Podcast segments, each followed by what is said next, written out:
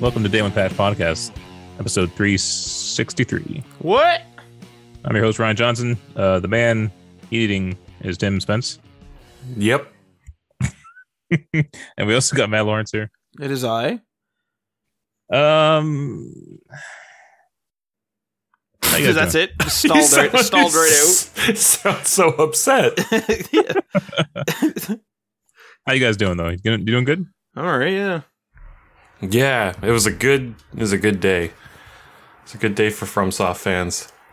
Oh, although you're speaking of yesterday because the video released yesterday. Yeah, time zones are weird. yeah. Um. All right. Some of the top stories this week include Netflix coming to Android uh, with their video games for paying subscribers. Uh, Nintendo Switch sales climbed to 93 million, but the company warns of continued uncertainty. GTA and EA executives are big believers in NFTs. We've been hearing a lot about these NFTs uh, recently.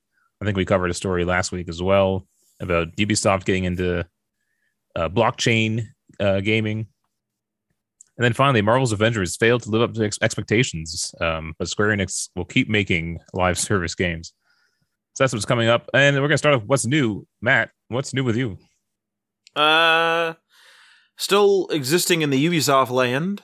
Uh, I've been doing a lot of, uh, well, not a lot of, but well, I hesitate to say a lot of because this game keeps getting bigger every time I go to play it. So I don't know what what a lot of it is. But in terms of the amount of time I play a game in a week, I spend a fair bit of my time playing Assassin's Creed Odyssey.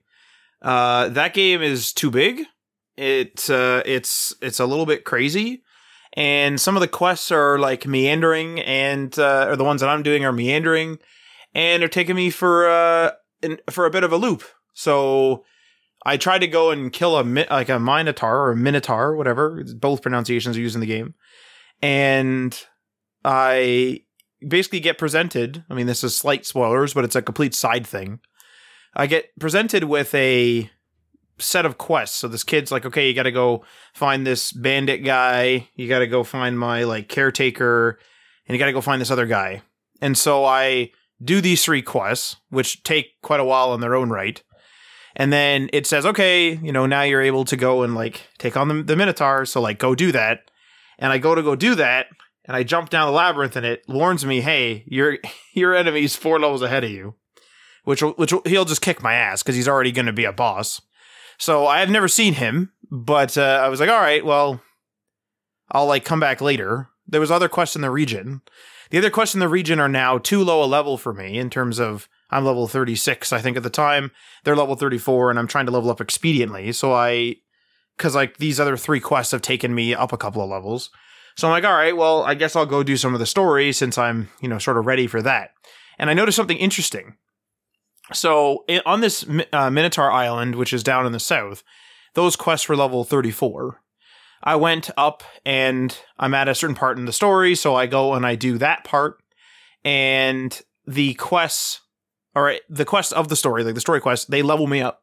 And the quests that are down in the in the uh, Minotaur Island are now level 35. And so I'm realizing that some of the quests are leveling, but they're leveling, I suppose, based upon their difficulty or maybe like the difficulty of their region, since some regions are rated for higher levels and some for lower, obviously. So there's something weird going on there, uh, which is a little annoying. I will say this is that I don't know whether the conversation about how, you know, Ubisoft games could just be completed in a standard 15 hours or something by just rushing the story. Um, I don't know whether that conversation happened before or after Odyssey. If it was before Odyssey, I'm still getting stuck consistently. I'm still getting to a point where it's like, oh, I can't continue, and then and and can't continue. In in other words, like like the mm-hmm. creature or whatever it is is like really, really gonna kick my ass, and so I'm kind of at like that point where like I like go to go do the the Minotaur. Oh, I can't because I like did the quests around it. Now the quest to kill the Minotaur or go into the labyrinth or whatever it is is too high a level, so I'll go do something else. And I go do something else and start that quest string. Oh, like uh, the story in this case. Oh, I hit a point in the story where I can't proceed because it's a level or two ahead of me. So it's like, okay, so then I got to go back, do whatever I want, the Minotaur or this and that. So it's this game is really big and it's now starting to uh, linger which is not great, to be honest. Um, I kind of had the same problem with Watch Dogs Legion as well, where I've kind of experienced the gameplay loop, and so I kind of just want to like beat it. like to to be honest, like I kind of want to beat the story, get it done with. And Watch Dogs Legion was a little less of a contender. Like it wasn't as long of a game, but Watch Dogs Legion kind of was like go into this building and hack, go into this building and hack, go into this building and hack. Now go into this building and hack. Uh, this game is very much like go here, do some quests. Okay, like you're, you know, you've kind of leveled out of this region. Go to the next region, do some quests. Okay, now you've, you know, go to the next region. And I realize that's sort of an RPG thing, but um, this game is very big. I'm like 40 I think it's like approaching 50 hours of gameplay into this thing and I'm not rushing the story, but like I'd certainly like to do it now. I can't. I can't just like go for the story and keep going until the end, uh, or at least like not at this point. So that's kind of where I'm at with it. Uh, it's it's it's kind of overstaying its welcome a little bit with me.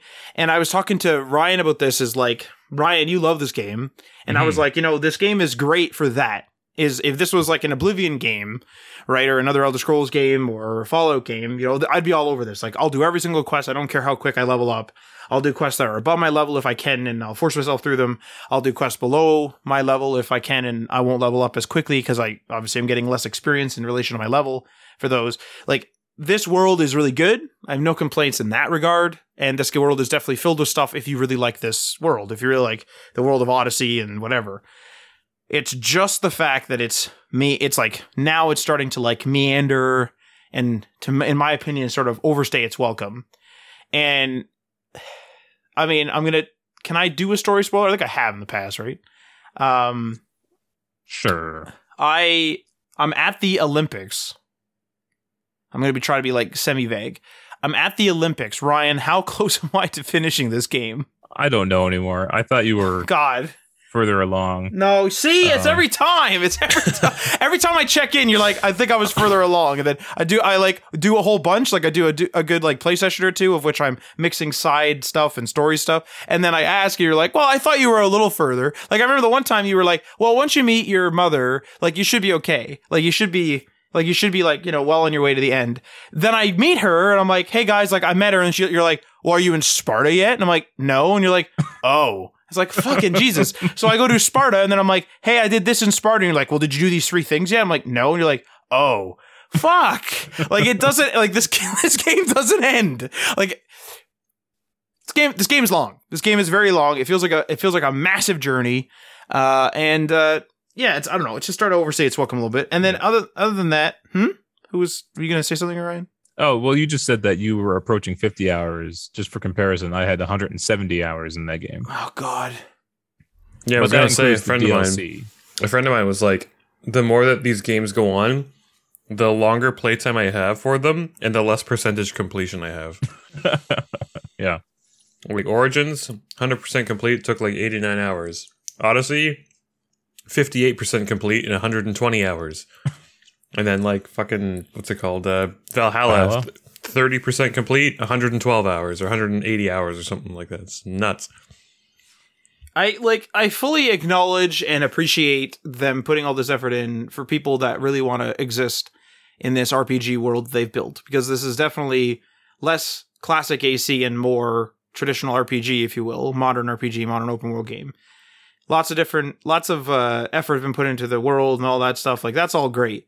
But there comes a point where it's like, okay, like, hey, like I've, like I've sort of played Odyssey, and I was talking to you, Ryan, too. I was saying like, if I was a kid, I'd be all over this because you know I'm not, not like buying each new game. Not that I'm buying every new game now either, but like, but now it's like I'd kind of like the check mark. like I've kind of like the check mark so I could move on. But now, because I, I would love to do the DLC, but I'll be playing this damn thing the whole year, like easily the whole year because I've been already playing it I want to say for two or three months, and like there, if I'm if, like, there's a lot of the map I haven't done yet. New quests keep popping up in the old sections.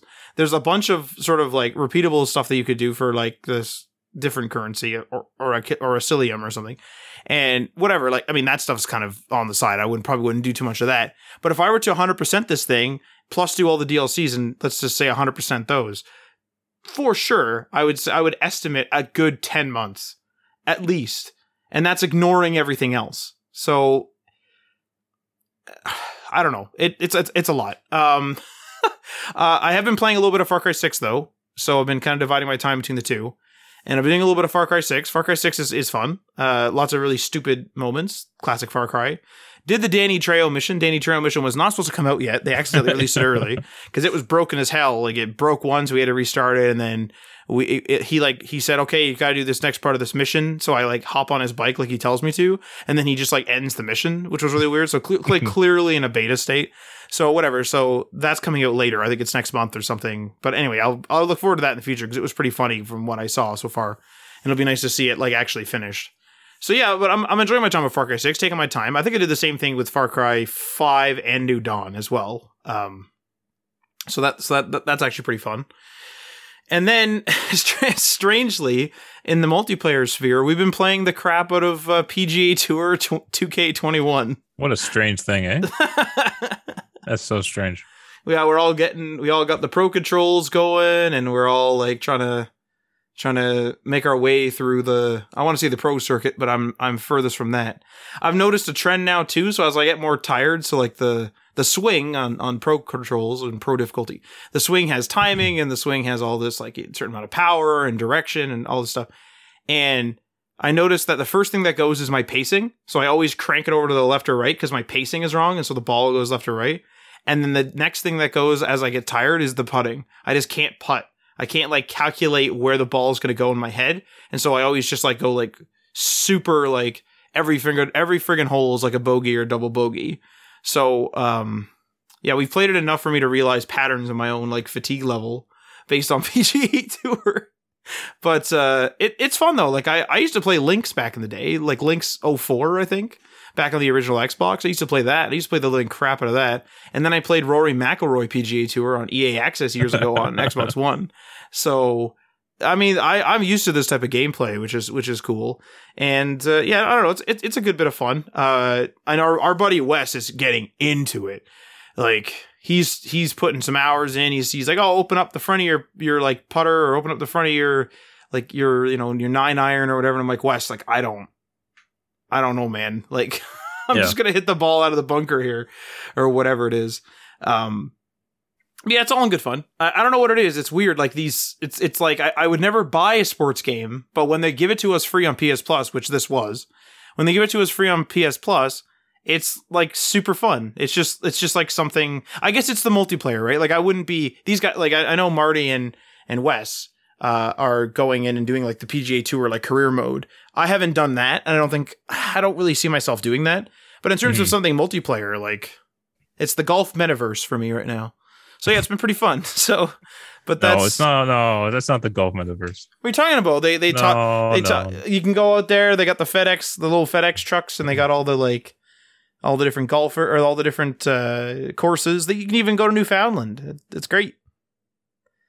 But uh, yeah, that that's that is what I've been playing. I've actually dude. been thinking about recently getting into um, games that I haven't played before, like very much, like uh, different genres. Like Forza Horizon Five just came out, and I've been thinking about because it's on Game Pass, so I've been thinking about booting that up and just trying it out because I have a lot of friends who are really into Forza Horizon. I got it Specifically, downloading right now. yeah, and um, and just because you were mentioning golf, Matt, like I remember the one time that we were hanging out and we just booted up Rory McIlroy, and like it was way more engaging than I thought it was gonna be. Oh yeah, And I never really liked golf games, like even Mario Golf, which is very arcadey when it comes to like a golf game, never really interested me that much. But now I I like sit here, I look at Rory McIlroy sitting on my shelf, and I'm like, I should probably play through that soon. Like it was just weirdly fun, and especially if you're like playing with friends online, like and I I can imagine. You know, you make some like you miss some like really easy putt, and everyone's just like, ah, you fucking suck, and just like I don't know, just like you know, having a good time, having a couple of drinks, hitting the links, you know. there's definitely a lot of like people where we're we're off the tee or whatever, and you're oh fuck, I drilled her out in the woods, like. or someone will be like, "Fuck, I'm in the weeds!" Like way out the fucking weeds, or I got like stuck behind a warehouse, and I'm like, "I'm behind a fucking warehouse here!" Like I'm like way out there, like way out, of, way out, way out. What should have been like out of bounds. Yeah, that That seems like a legal spot. too much. You do Rolls what? Too much. It rolls way too much. I've never can- seen a ball roll so much in actual golf. You can put roll on. You can put back, back like. Uh, That's not what I'm talking about. I'm it. talking when the ball lands, it freaking rolls for miles. Yeah, but you can put like a spin on it so that when it lands, There's, it like there's has no a harder. in this goddamn and it has a harder hit. What are you talking about? Come on now. This is PGA Tour. it rolls in the in the sand traps. yeah. It lands into the sand, which would indent into the sand, and then it rolls. Don't give me any of that. Don't give me It, it depends on the. It depends on the slope. No, no, no, Get your wedge out. You got to chip it out of there or whatever. no. The game's a bastard. Oh. Well, wait a second here. On the last one, what are you playing on, Ryan? Are you playing on pro? I did try pro. I went back down to what amateur. Okay, because like the game says, like you can't matchmake with other players. Like you can play private matches, but you Mhm. can't matchmake with other players unless you do pro. And so I was like, all right, well, this will just be the standard then, and I'll just force myself to learn it and learn it. I am. All right, uh, Tim, what are you up to? Um, yeah, uh, I've honestly been um, just because my my birthday is tomorrow, so I didn't uh, stream all this week. I um I did a couple of shorter streams uh, on Monday, Tuesday, but then I've been taking the rest of the week off because Kayla also took the week off from work, so we've just kind of been enjoying some time. Um, but that being said, I I the streams I did do, we played some Breath of the Wild, um, just to kind of have some uh, some some low key days and just adventure around. And I've been spending a lot of time going into like all the all the nooks and crannies of of these areas that I never really explored before. And I'm just like keeping an eye out for Koroks everywhere and I'm just like take really taking my time with it and like fighting every enemy I come across and trying to solve lots of like little puzzles and just having fun with like the the bomb launching and stuff like that. Um it's been it's been really good. I finally got around to doing one of the divine beasts. So we did the uh, the Gerudo one, and uh, I'm realizing how many side quests um, that I was like, I was like, oh, I'm gonna go here and I'm gonna like start this, that kind of thing. Um, how many aren't actually available uh, when you don't go to Kakariko and talk to Impa? Because there are certain quests that rely on you having certain functionality with the Sheikah Slate like taking pictures or stuff like that that you don't Mhm. have right off the bat. And I have heard slash seen that there is a um like a different cutscene, I think, with Impa. If you go see her for the first time, but you've already beaten all four divine beasts, she like does something different. And I've never done that before, so that's what I'm trying to do this time. So I'm taking a really long time to get around to doing that, unfortunately um, which means I can't go and upgrade any of the runes that I already have because the labs and stuff, people are like, um, they like see you have the Sheikah slate and they're like, oh, you should go talk to Impa. Like, she's our leader. She'll tell you what to do. And then you don't get that functionality until after you talk to her. So it's kind of funny. that I'm like having these conversations with NPCs that I otherwise wouldn't have known you can even have because, um, the default is just to like go to Kakariko right away, talk to Impa. She tells you what you need to do. You get your like main quest updates, and then you start exploring around. Um, but yeah, like there's one um pretty well known side quest in the uh in the desert area where this guy thinks that Link because you're dressed up in like the Gerudo outfit, so he's like he everybody thinks that he's a girl, and um he thinks that Link is like into him or whatever. So you see that he has these like boots that let you run through the sand at normal speed, and uh, so you can go to him and be like, "I want those," and he's like, "Oh well, if you do something for me, then I can I can do something for you," kind of thing. So he's like go into the mountains and take a picture of this, you know, thing that's like mysteriously hidden in the mountains and no one's ever found it.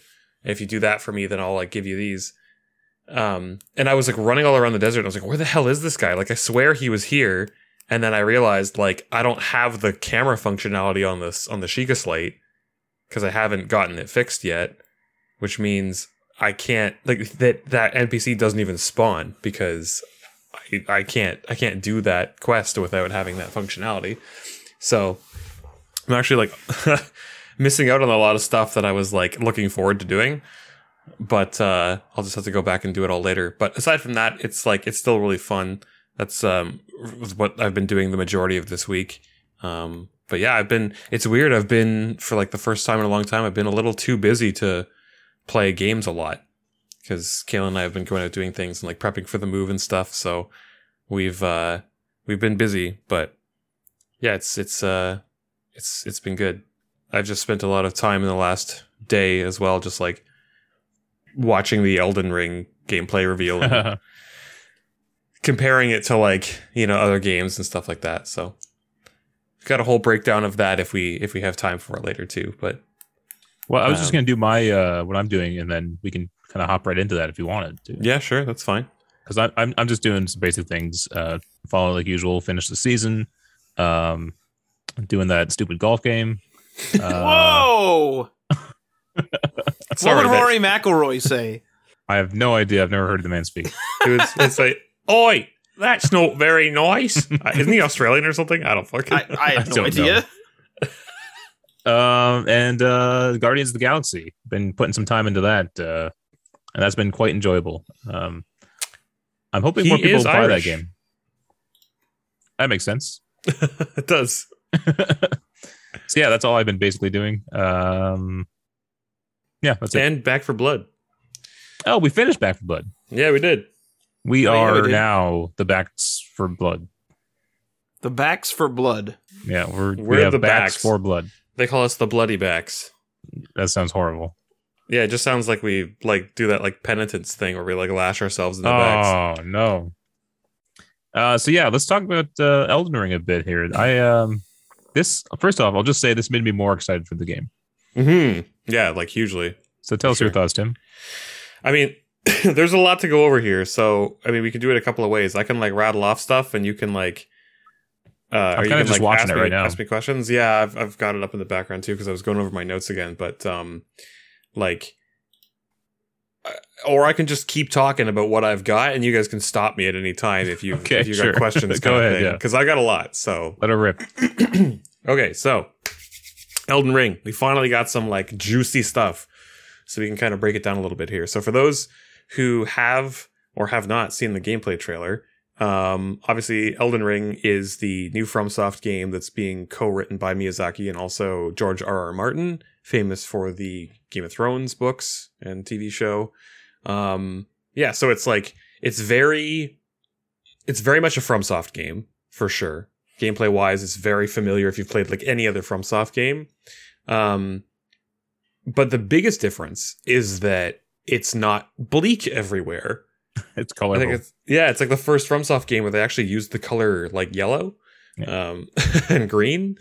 Um, no, but They- anyway, they moved out of the PS3 and 360 uh, 360 era. yeah, where everything had to be like gritty and dark. Yeah. and, yeah, Gears of War one. Uh, but yeah, so it takes place in a in the place called the Lands Between.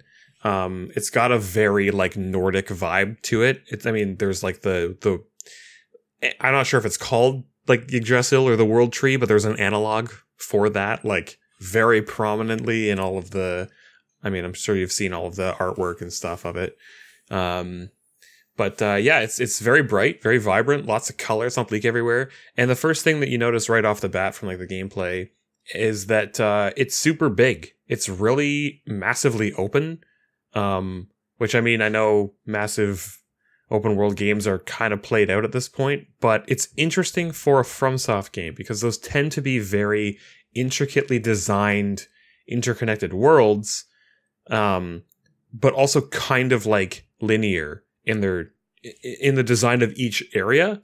I would say it, Mhm. it doesn't happen very frequently where you'll have a huge open explorable area in a FromSoft game. So for the whole game to be like this is very uh, it's a different um, it's a different take for them.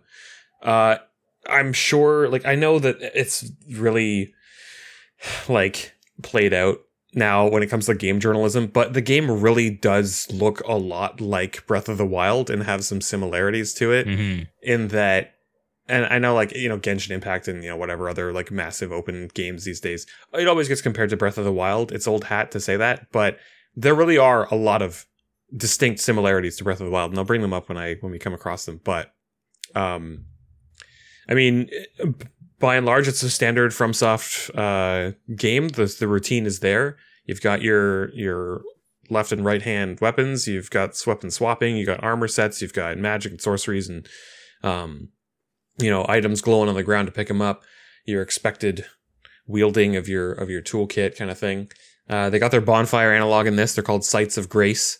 Um, but when you activate one, and it's not confirmed whether it's just the first time you do it or like every time you go to it, but they send off uh, rays of guiding light, which you can like follow. Uh, I assume they'll go to like points of interest nearby, whether that's treasure or you know a boss or a, you know just a group of enemies to fight. Not stated in the gameplay. They watch it kind of go off and then they go the opposite direction. So, um, it's also shown that you get a mount. Um, I assume it probably happens very early in the game. It's like a kind of like a, a, pack deer type looking thing. Yeah, that's a good way to put it. Uh, pack deer. uh, it's very fast. It can jump up cliffs very easily. Um, Not just cliffs, mountains. well, mountains as well. Yeah, and there's the I'll, I'll get into like the exploration and traversal as well. But it's uh it's very um, nimble, and uh, yeah, it's it's uh, it's definitely there to help you explore this like massive place. And I I do like that. I would I would really like it if they did give it to you very early on because um I kind of hate when a game is really big and then you have to like work towards getting them out and then that Mhm. makes it easier to get around everywhere. Like just let me go wherever right off the bat. Cuz that's what I've been having the most fun in Breath of the Wild recently with I think is just the fact that like with like the wind bombing you can get anywhere pretty much like literally anywhere so quickly it just makes it so much more fun to explore because it's like why would i fast travel when i could literally just like bomb myself up this mountain really quick? Yeah. um, and then you just find new stuff that way. So it's it's really fun to do that. So i hope that that is how that works. Um, but yeah as you're just as you're just running around um, massive boss enemies can seemingly just show up while you're exploring. Um, the combat overall looking very similar to like dark souls 3 and uh, like visceral attacks as well if you're familiar with like doing enough damage or hitting a weak point uh, in Bloodborne and, and Dark. Souls 3 as well. Uh, those seem to make ma- making a reappearance as well. So, in terms of uh, exploration, though, um, like we said, there's the the mount that helps you get around. They've got these huge like wind updrafts that help you scale uh, like vertical cliffs super quickly. They just seem to be kind of dotted around the map. I would assume. Um, there's friendly NPCs that you can find in the world. Um, Jarman. Kind of similar yeah similar to previous games but now they've got like it's definitely it definitely feels like you're playing through like a legend you know Oh yeah. like, Mhm. like a like a mythos of something like there's there's just fantastical creatures and people and, and other characters that are allies and enemies and i mean the whole the whole um vibe around elden ring is that you're supposed to be this like chosen one and that some people want to help you because they want to help the chosen one and you're the one who's gonna you know find the macguffin or or kill the baddie or or whatever right? So it kind of lends itself to this like storybook type of um world um or like legend that you're kind of playing through which is i think a really cool um take and i feel i honestly feel like i haven't played enough games that have done that. Uh certainly not ones that probably will have told as cohesive a story as uh as uh george r r. Martin. And i mean the miyazaki dark souls style of storytelling which is typically very abstract. It's uh it's it's done through conversations with npcs and item descriptions. Like they really don't give you they don't much. tell you anything. They really don't give you very much at all. It's not like they sit you down and go, okay, here's four hours of cutscenes for you to like get the established lore in the world. It's like you you get everything through watching uh what happens in the world and like reading stuff and and, and stuff like that. So it's um it's definitely Uh, no fall damage is something I noticed. Yeah, so either um, there's either no fall damage or it's like greatly reduced because a, a big part of exploring in this world is jumping down cliffs and stuff like that, um, which they show off a number of times in this gameplay. um, which is like, which makes sense.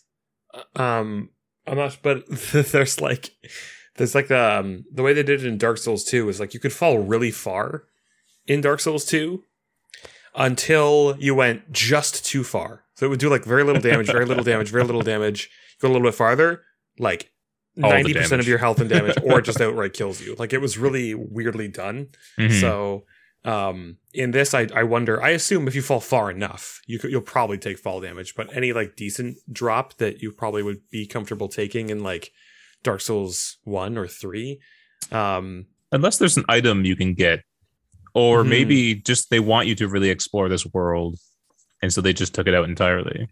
that would be great i would love to just like sprint and run and jump off Yeah. like, off a cliff and just take no damage for it that would be really funny in a in a FromSoft game but um but yeah i mean speaking of it's um of of jumping there's lots of new uh gameplay mechanics in this in this that have not been in uh FromSoft games before so well actually aside from Sekiro uh this has the crouching and stealthing like Sekiro had um but it's that's new to Dark Souls and certainly Bloodborne as well there's item crafting so they show off um crafting like different arrows and I'm sure there's like different tools and kits and or bombs and stuff like that that you can do as well. Um, you can just jump at any time. You don't have to do like the run and jump, which has like been the plague of many platforming puzzles in previous uh, games. But also hilarity. Oh, it's like it's the worst when you see you see a blood a blood stain next to a ledge and you're like, oh, how did this happen? And you see them like standing there at the ledge and they run back and then they run up to the ledge and then they roll off it because having your run and roll button on the same button and it just depends on the Genius. context of whether you're sprinting or not. It's genius. like it's just such a troll. And I definitely feel like they did it on purpose. But then Dark Souls 2 introduced the clicking the left stick to to jump versus hitting the sprint button again. So it's uh it's nice to be able to just like jump. It's it's weird to see it in a in a in a FromSoft game, but I mean well, Sekiro, had it. right? Yeah. Sekiro had it, so they're it's, it's just kind of kind of seems like they're they're taking everything from every game Mhm. and putting it together for Elden Ring. So you got like the Dark Souls style combat, you've got the Sekiro crouching and stealthing and item crafting and uh, jumping, and then you've got kind of Bloodborne style like visceral attacks, and then um, like dungeons which make an appearance later as well. Mhm. So, um, but uh, but yeah, lots of uh, mechanics, and then again akin to Sekiro, their enemies seem to have some sort of like stance meter, and they mention it in the in the voiceover as well. How you can break enemy stance with heavy attacks, and then they show um, the character doing your classic Dark Souls style like riposte on a on a like a stance broken or parried character. Um, but yeah, so when it comes to uh, multiplayer, there's your standard expected co-op PvP invasion style uh, mechanics that they've always done. Um, there doesn't seem to be a limit, or at least they don't mention it on like where you can summon uh, like helpers because of just like the open nature of the game. Um, in previous games, like every area was its own sort of contained space. And if you summon somebody in that area, you can't leave that area, and neither can they until Right. you like beat the boss.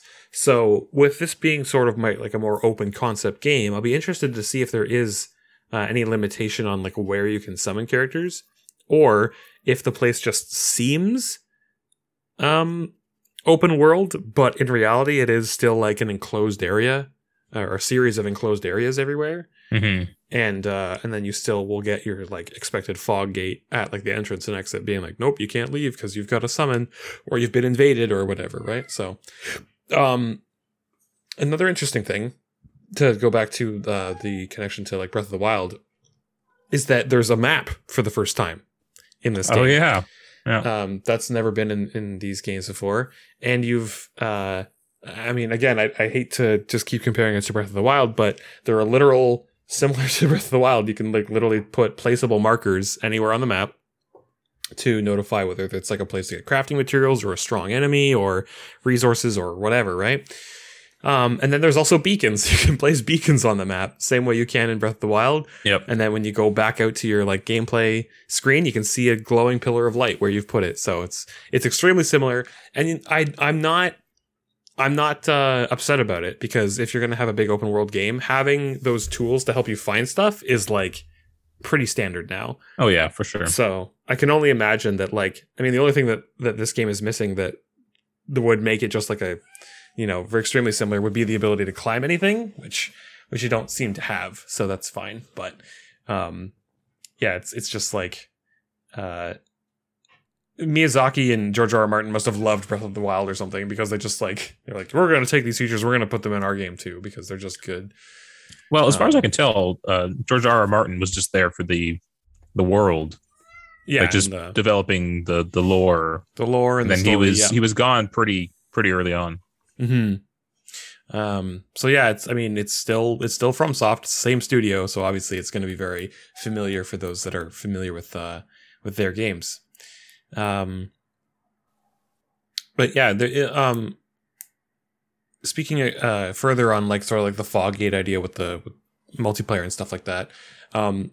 Bosses still seem to have like an arena that you enter to fight them. Um. Going through fog gates and stuff uh, obviously you can still have your summonable NPCs or friends or whatever um, to help you fight things. They didn't show off any summonable NPCs in this. Mhm. Um, it, it seemed to be other players. The like I think two times they showed off like somebody being summoned. Um, so well, I mean, I assume there will be because there have been in like every other game, but we will uh, we will see what uh, what that brings. I mean, they've they've they've already shown off a lot of similar NPC interaction the way that you would expect from previous games too. So it's only to be expected that you can probably summon uh, characters for boss fights and stuff like that, or even just to help you explore out in the world. Um, but yeah, speaking to the uh, the dungeons that um, it showed off as well, uh, there seem to be these like little mini dungeons that you can go into. Um, possibly enterable at any time. The one they showed was literally just like he walks through a doorway on a cliffside, and uh, you can um, just he just goes right in and starts exploring it. So, um, the voiceover or the narration says that they take the form of uh, caves, catacombs, mines, and dungeons. So it's all going to be very like, you know, um, it, it, it, was, it reminded me a lot of the Chalice dungeons in Bloodborne, like these Mm. little uh, sort of self-contained areas that you go through, and there's like huge booby traps and stuff like they showed off like the falling guillotines. Um, it's very like Sen's Fortress, but underground. Um, and then they also show off that, like, again, similar to the Chalice Dungeons, there's like a room at the end. It's got a chest in it. It's probably got some unique stuff or at least very good rewards kind of thing. Um, yeah, it's, it's all very much, uh, it, it really is just seems to be like a mashup of all of the best bits of, of all their previous games. They're just kind of putting it all together I as think their that's like what's magnum- exciting about it. magnum opus. Yeah, it's like literally, it's literally for if you're a fan of anything FromSoft, if you're a fan of Sekiro, if you're a fan of Bloodborne, Dark Souls, Demon Souls, it's got everything. Like it's it's really almost like an homage to every previous game. Um, and then just the last thing that I wanted to touch on, really um, majorly about it, is uh, is the combat, which I mean, it's very much expected if you've played Dark Souls uh, or Demon Souls. Lots of classic weapons are making a reappearance. So there's like uh, your you know your claymore, and there's like the lucerne and the longsword and um, axes and stuff like, the great axe they've shown off as well. Like there's lots of lots of stuff that uh, that you will be familiar with if you've played um, previous games in the series. Uh, they uh, you're expected you know standard light and heavy attacks or dodge rolling all that is is present of course. Um sorceries are shown off pretty extensively in, in the gameplay trailer against one particular boss fight. Um it seems really strong. So i don't know if sorcery is going to be something that you can either like specialize in or it's like something you have to unlock because uh i mean they showed off their their kind of standard like magic missile that you um, would be familiar with uh, if you've uh, played like like the Soul Arrow, for example, spell in, in Dark Souls and Demon Souls.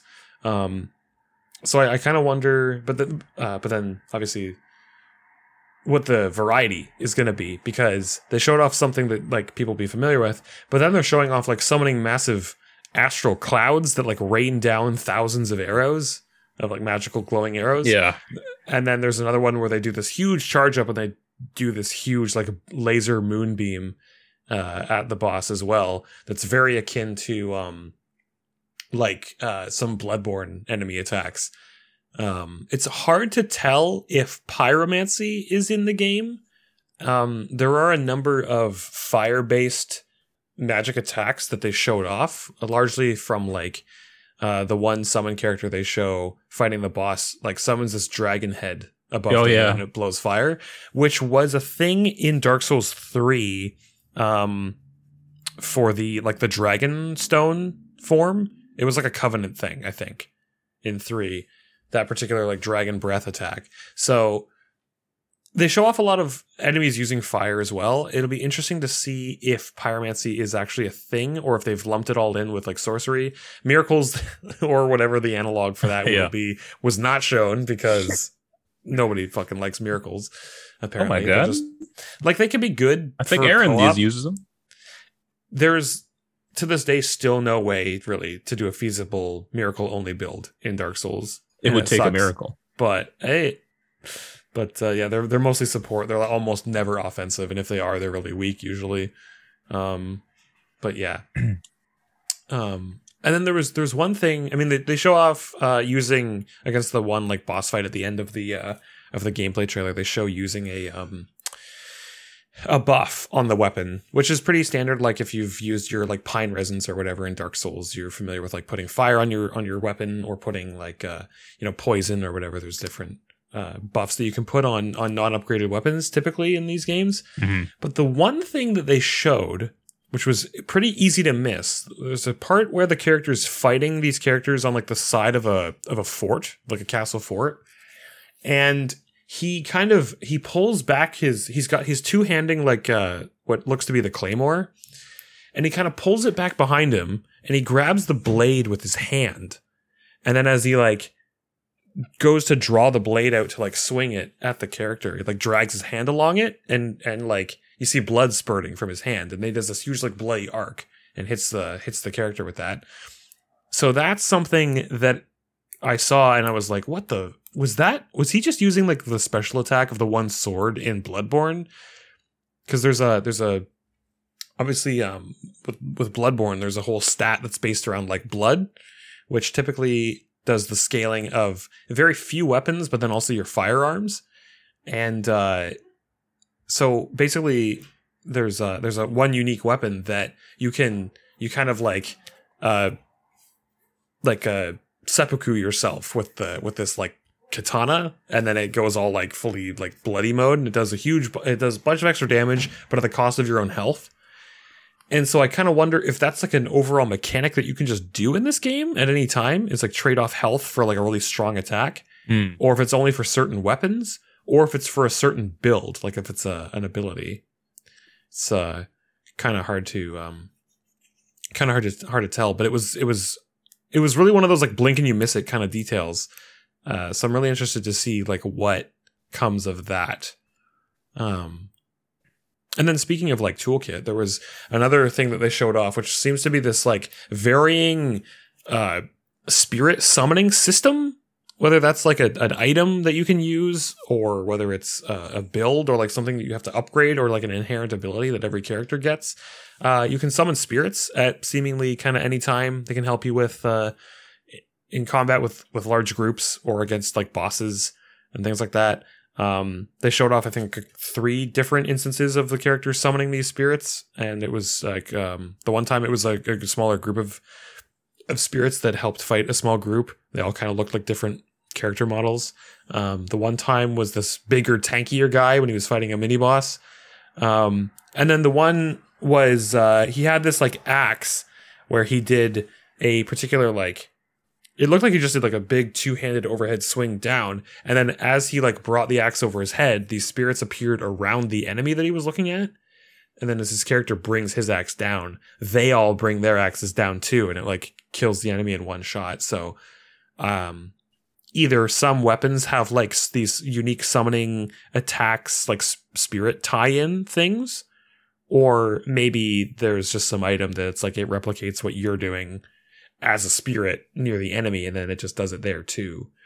Um but again like another seemingly very unique major system uh that's unique to this game and not in the previous games that looks to be very uh um intriguing, and they they didn't really show too much about it. But other than that, I mean, that's uh, that's pretty much it for for what they showed off.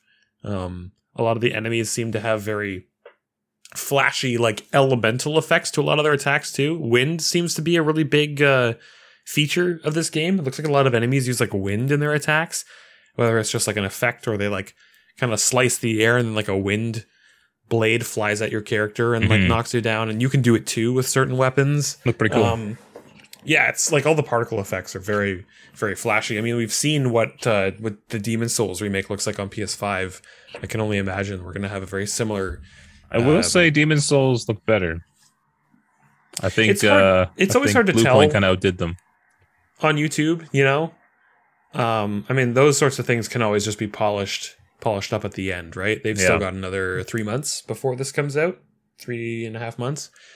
Um, so I wouldn't be surprised if we start seeing very similar particle effects and things like that with uh, with this game. But Bluepoint definitely did set the bar pretty high Yeah, for sure, especially when you compared Demon Souls remake to the original Demon oh Souls, holy which crap! Yeah, is not a te- was not a terrible looking game for the time, but you know, it's it's leagues it's leagues apart graphically. you know what From Software has is like the detail. It, it may not look the best graphically, but the detail in the game is what's like absurd. Oh, and the character models on their and outfits stuff, and like stuff, yeah. yeah, yeah. Just the way that like you get these characters, like the one character that they've shown off a number of times, like the golden uh, Godric, the Golden King, Mhm. um, which I'm pretty sure is a name they've reused a lot. Because like they said Godric, and I was like, what, what the fuck? He's in he's in Dark Souls. Is it like the Mhm. same guy, or is it just like a different Godric? But anyway, I think he's in Bloodborne too. Um, but there's uh, he's just like this seemingly like n- normal-ish looking like giant man, but he's got like arms all over his back. He has like literally like on his shoulders. He's literally got like four arms like on each shoulder and then two massive arms and then arms on his ribs too. So it's like it's just a weird Mhm. amalgamation of just arms on this man, but uh the the all of the hands are are differently detailed like it's not just a copy and paste like they all have different armor on them or they've like some have robes and some of them have you know uh like little gold accents or whatever else it is kind of thing like it's very um I mean, you can look at any of the designs of any boss character from Dark Souls or Bloodborne or Sekiro or whatever, and just look at the the detail and like you kind of look at it and go like, how how does anybody think of this? Mhm. like this guy's got a dragon for an arm, like a dragon head. So I don't know. It's it's all very uh, flashy for sure. All right. Well, thanks for that, Tim. Uh, I'm pretty Mhm. excited for the game, and I hope Yeah. it turns out pretty good. I was going to ask you guys, like, they were talking about crafting materials and stuff. Like, do you guys think this is going to be kind of grindy? Because they in the in the reveal, they showed the the two characters while they were playing co op, like sneaking through the forest, because obviously they're not on a high enough level, not powerful enough to kill those big creatures. And I was kind Mhm. of curious as to whether you guys are going to be sort of like, hey, you know, to get into this castle, I need like I don't know, Nernroot or something, and you're to be like, man, like what do I do? Like, what? I don't have any Nernroot, So you just start like look because this game's not to tell you, short of maybe a character telling you. So you're to be running around looking for Nernroot for God knows how long. So I was wondering like how much you guys think this is to be because there's also the uh they also like ambushed that um uh like caravan that had parked for the night or whatever that was camping for the night. Mm-hmm. And I was curious Yeah. as to whether those are random or is that caravan always there? You raid it once and then that's it. Or, you know, whether this whether this is gonna be like a Bethesda like experience where the world constantly spawns random things for you, or is it gonna be very much like, you know, it's an open world to explore, but that big pot guy's always in the same spot, this camp's always in the same spot. You know? It would be really interesting if uh, I could see it going either way. Honestly, I could see it being like uh, I could see it that they those caravans are always there, or I could also see it where they are like randomly spawning. Um, but uh, yeah, it's it's I think hard to tell at this at this point. Um, another thing that kind of showed off that gave a lot of information was um, when they were in the crafting menu uh, they showed off it shows the character stats uh, on the on the right side. And it's all very much expected like FromSoft stuff. It shows the character level. Uh, the souls equivalent in this game is called runes. And then it shows their stats. So there's vigor which has been in previous games. Uh, the next stat is mind, which I'm not sure if that's going to be tied to if that's this game's uh, version of attunement slot, but I can only assume that it probably is. Um, then you've got endurance, strength, dexterity, intelligence, uh, and then there's faith and arcane. So faith being for miracles from Dark Souls, arcane uh, being for uh, in Bloodborne item discovery and uh, the strength of the tools that you have, like the hunter tools and other um, more uh, sort of cosmic items Right. that give you sort of magical effects. Uh, and then you've got your HP, um, FP, which I assume is going to be sort of your mana, and then uh, a stamina and equip load as well. And po- and poise is a bit of a meme in the Dark Souls community, but poise is also in this game. And then it shows discovery, and then uh, again like memory slots. So it's going to be probably your attunement slots. So not confirmed that mind is going to be this game's version of attunement, but it's probably likely. Um, and then uh, yeah. So and you mentioned that guy as well, like the, that the NPC would always be in the same spot. Um, I would kind of think so because with when they do characters in these games, the characters are always in the same spot every playthrough, Right. And it's kind of like there's a reason that they're there. Like they FromSoft doesn't just put a character in a location randomly. Like usually they're in that spot for a specific purpose or because something specific happened to them and they ended up there. Like there's always a lore reason uh, for every character to be where they are and at like what time, right? So um, I would have a hard time believing that the characters would be placed randomly for different playthroughs for the sake of variety and replayability. Um, but then again, this game's doing a lot of things differently from previous games, so um, I don't know, just with like how attentive to the lore detail they are, I would be surprised if it was random. I was curious too, you know, with this is how much how much of this is going to be uh sort of classic RPG in that I wonder if there's going to be a town to go to because there's you know we've all we've always been sort of starved I suppose not that I've played played these games much but in Dark Souls and Bloodborne there's very little say like a safe haven uh, for you to go and you don't really see the civilian life or whatever you would call it um, It tends to be a hub, yeah. yeah, but like you don't see like a like a proper city or like a proper town or something that's like in you know working order. Usually it's like a safe house or whatever. Like, and I haven't explained, I haven't experienced all of them, so maybe I'm you know wrong in some ways. But I'm curious as to whether there's going to be like an uncorrupted or whatever they call it in this game, an uncorrupted town where you're going to be able to actually go there and there's shops and there's like a more traditional like maybe there's a player home or fucking like whatever or stuff like that. Like like I kind of think that's a far cry from what it probably is going to happen, but at the same time, it's sort of like open world's kind of new to it as well. But if it ends up being semi-linear, like you guys were talking about, where it's like go to this arena, not go to this arena, not go to this arena type of thing, then it's kind of an open world anyway. But inter- it, it it looks interesting. Um, I'm just curious as to how much it'll reflect, you know, other RPGs, I suppose. Yeah, I don't know if it'll stray that much from the formula. Yeah. Um just because like they they do those things, but in a different way, right? So it's not like there's a hub and then all the shops are there. Like they'll have a hub as like a safe zone for where you might meet NPCs out in the world, and then you can you'll find them later when you go back to that like hub area. It's like, oh, they've found their way here, and I can like talk to them again, kind of thing. Right, right. Um, and then shops exist in the world, but they're NPCs that are just kind of randomly scattered around everywhere. Um, I would say just by implication from the map, this seems to be the biggest game world they've ever had. Oh, it looks so it's going to be Oh, yeah. interesting. yeah. So it, it'll be interesting to see like if each zone is going to have kind of like its it's kind of one spot where there's always an NPC. Like you can expect to find an NPC, and that NPC probably sells stuff, or at least tells you about like the location, that kind of thing. Um, one thing that I would kind of be more interested to see would be because this seems to be the kind of the first game where it's not like, um, like a, a dead or dying world.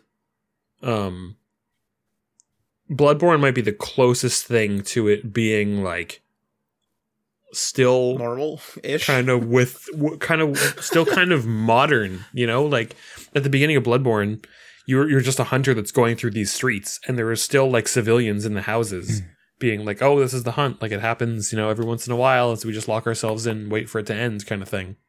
Like it seems like it's just modern society, right? Mhm. um whereas like dark souls is like you you are literally roaming through the ashes of what was once a great world um demon souls is like more more akin to bloodborne where it's like uh a world that demons are suddenly attacking and corrupting uh, and you have to fight back the demons and like assemble the the demons souls to give them to the like great old one um, kind of thing. But with this one, it's hard to tell if it's like, yeah, this is like a fantasy world where there definitely are like other heroes and other like people of of sound mind that you'll be able to like ally with, or like maybe there'll be factions, that kind of thing. Um, or if it's again gonna be like because it's just like sort of like a fantasy story that's being told where you're the main character, like you're the hero um like trying to like rise to greatness kind of thing in a very kind of mythological like uh yeah like mythical hero way the way that like the greeks would talk about like um you know artemis or um any any of the uh heroes with huge like backstories behind them and legends told about them Mhm. if it's just supposed to be like this is a massive world where everything's like just chaotic and you're the one who is able to survive all of it kind of thing so you know that could be their justification for there not being any established groups of like society and stuff like that um really those sorts of like details and the nitty gritty about like gameplay and where the story's going to go impossible to tell from 15 minutes of gameplay Oh, of course. Yeah, there's going to be a lot Um, left on the table. So, I mean, I uh, I would be surprised if they drop any more info before the game actually comes out. This seemed to be their big thing to be like, here's a bunch of gameplay, here's like you can pre-order, and here's what the collector's edition is, and it seemed like the last big like hurrah before the game comes out in uh, in February. Damn, that's close, eh? I keep thinking it's like 2024 for some reason. That like this game is one of those things where like I just I always think it's so far away because like we, we heard nothing about it for so long. Because you never hear anything about Elden Ring. Yeah, for so I just keep thinking like, It's, oh, that's uh, that's gonna get delayed by five years. Ah, a couple more years, you know. We're already one But- week into November too. Yeah, yeah. By and large, I would say this game looks mostly complete. Um, there were an, a, a couple of little like polished things that I was like, oh yeah, they'll probably tighten that up or this and that, or just like you know, there was like NPCs that would get knocked down and then they're like flat on the ground with their legs are floating because the ground they're standing on is like angled. Oh yeah, Just just stuff like that, and be like, oh yeah, like that'll probably get like addressed or this and that. But All right, It let's uh, yeah, move on to the news here. Uh, Netflix is now uh, going to be on Android with video games for paying subscribers. This comes from Ars Technica. Uh, after a region limited tease earlier this year, Netflix's gaming uh, push officially begins this week as the company releases uh, an update to its Android app. Starting tomorrow, not actually sure when this was written, but probably by the time you hear this, all Netflix subscribers on Android will start seeing a row labeled either N games, which doesn't sound that great to me, or games on mobile uh, inside the normal video streaming app. The games are exclusively for smartphones and tablets. In addition to a pair of smartphone friendly games based on the Stranger Things series, Netflix Games currently includes three other arcadey tap action games. Uh, and like the licensed games, these titles all previously launched on smartphone storefronts. Now that they're part of the Netflix games, the games have been updated to work without any upfront cost or hidden microtransactions. Um, so obviously this is a little weird given that they're mobile games, but I guess they're going to be streamed. How, how do you guys feel about this? Uh, Netflix entering the uh, the game streaming market. well they're they they need to be downloaded. Is that correct though? I'm not sure. I don't know. Someone because I, I I read like a tweet or an excerpt of an article and somebody said that the games each individually have to be downloaded, which was unlike Game Pass. However, I have not, that's unconfirmed. Like I said, it was a tweet or an excerpt or something like that. Um, but I mean, I will say that this offering, this offering doesn't seem all that strong. Not that I've played it, but I kind of feel like the Play Store is going to outdo it by default since we're only on Android at this point. It kind of just seems like it'd be bizarre to boot up or get like get into this Netflix games thing and then just play these random games. Like not I mean, I'm a little biased. I haven't played or haven't watched Stranger Things, so I can't like say too much. I'm not going to like speak down to it or whatever. But like in terms of, you know, I'm pretty strict, not st- super strict, but I'm like fairly strict on what goes on my phone. Like I'm not just going to download every game that interests me. Um for sure, and I delete games rather quickly if I if I'm if I don't play them. So I don't see myself like jumping to this because even something as fully fledged as Xbox Game Pass, I'm not even in there every day. Sometimes I don't even go in there in, in a whole week. So sometimes I only go in there to manage the downloads, yeah. which is actually usually what I'm in there for. So I, I don't see myself using this, and I don't really, I don't, I don't see the need for it. I could see this being something cool if they if they started doing more stuff like Bandersnatch, where this was a better way to do Bandersnatch, or do other things like uh, Squid Game. You know, I won't do any spoilers, but you could do some games, but like regarding Squid Game, or maybe there's like an interactive, uh, like another Squid Game that's like a Squid Game Bandersnatch, if you will, where it's like an actual, um, like an interactive adventure where you're you know one of the contestants and blah blah blah, and that's as far as I'll go in terms of spoilers. But like th- that would be interesting. But to me, this just from what it sounds like, like it doesn't pull me in, and especially with Amazon Underground, which was a similar service having gone under, it doesn't bode too well for me. I mean, I think I guess game launchers on Android probably aren't as many as there are on Windows, but it's getting pretty nuts the amount of places you can play games now. Do we need one more That's a- Amazon or um Netflix, you know, place to get games? I don't know. Well, here's the thing: is like when we first heard about Netflix games, when it was a rumor, uh, before we had any intel at all, I kind of figured that it would be kind of cool because what I thought it was going to be is, hey, you have Netflix everywhere. Here's Netflix games. You know, smart TVs, Apple TV, whatever doesn't matter. Wherever it's allowed, you'll be able to just flip into the game mode, and they'll just have games available for streaming. That's what I figured it would be. This is this is something that I would never expect actually.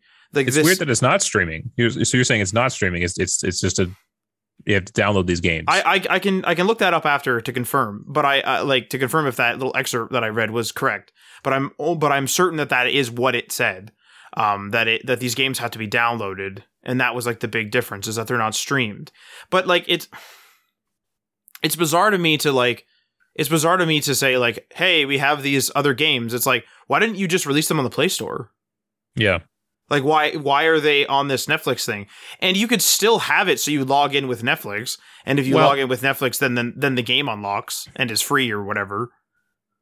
Yeah, I think they're they're they're feeling the competition from like Disney Plus and other streaming uh um services, and so they're probably trying to find a way to make Netflix seem more enticing, particularly with their increased costs, like the increased like monthly charge. Um, they need to find out ways to make people justify that and, and continue spending that that monthly bill. I think it's it also speaks to like probably um, Netflix's desire to to keep people on their platform longer, right? Like it's pretty well established these days that the longer a person spends on your platform, the more money they're going to spend on it, right? And I know so many people that just keep Netflix on in the background as as like a thing, right?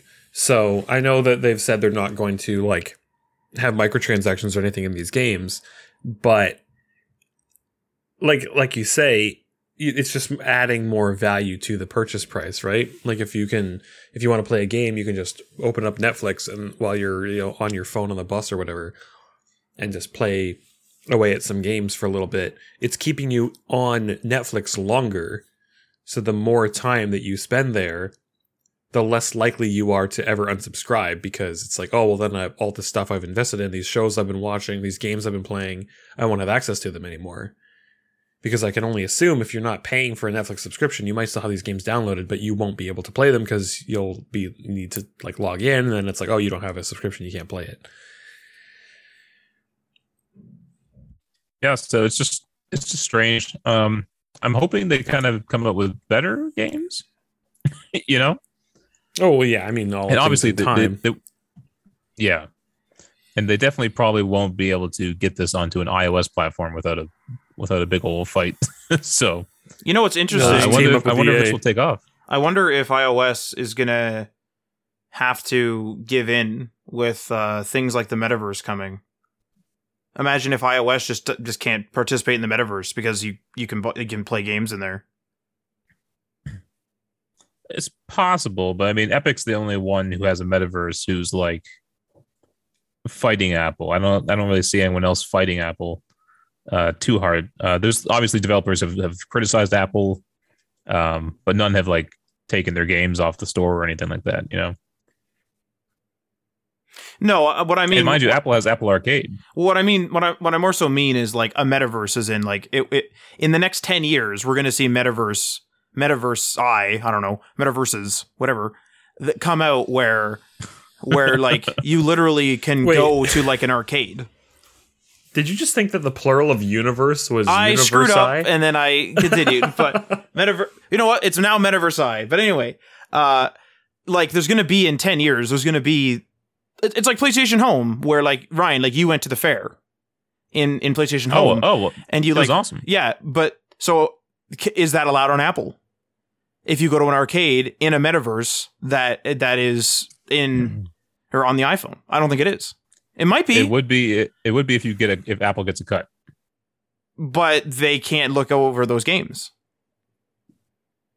It would be part of the game. No, but but like it's a metaverse, so people can yeah, just that add their the games. game. No, people can just add games to it and whenever though. Do you see what I'm saying? Uh, Like it, it'd be if like it'd be like the if way if, it works. if they allowed Far Cry Six in, like if they allowed Far, let's just say like Far Cry Six, it's really basic. Here's a shooter. Far Cry Six comes in, and you literally like you know you're playing Far Cry Six, the full experience, hypothetically on an iPhone. But then Far Cry Six goes, you know what? We're going to allow it so that users are allowed to make their own maps, make their own objectives, and make their own games, all with the assets. That's probably okay. But then if they say Microsoft has a portal in here and you can sign into Game Pass within Far Cry 6, they're not going to allow that. The metaverse is going to be that second one. Because uh, Apple would would go through and approve all the pieces of Far Cry 6, and so if there's user made maps, that's a part of the game, more than likely, right? It's up to their judgment. But in terms of having something that's completely brand new and random all the time that does not go through Apple, they're not going to allow that. And that's what a metaverse will more than likely have. So- I don't know. like it- metaverse is obviously completely new it's like the new thing right it's like the thing that is like like we're hearing about metaverse as much as we are as much as we heard about cloud computing when we were in college you know so it's like the new thing This it would have to be something that Apple would have to figure out because they have apps on there that update with new content, and it's not like Apple's approving that new content, you know. But when it's a game that has games inside of it, um, which a metaverse might. Might have might have an arcade. Like i could run a metaverse arcade and purchase the rights to games and put those games in the in the metaverse and apple would never know I don't. It would be if you're if you're. Uh, it would have to be something like let's say let's just take PlayStation Home for example, since it's the the since it's the father of the metaverse. that's really Um, sad kind of though Although Second Life maybe even more so, um, or any any any MMO really. Um, but uh, just taking PlayStation Home for example, so effectively you buy or download PlayStation Home, and it's not like you're playing Far Cry inside of that. It's not like you purchase Far Cry to play Far Cry, right right? Inside PlayStation Home, um, that's still done externally.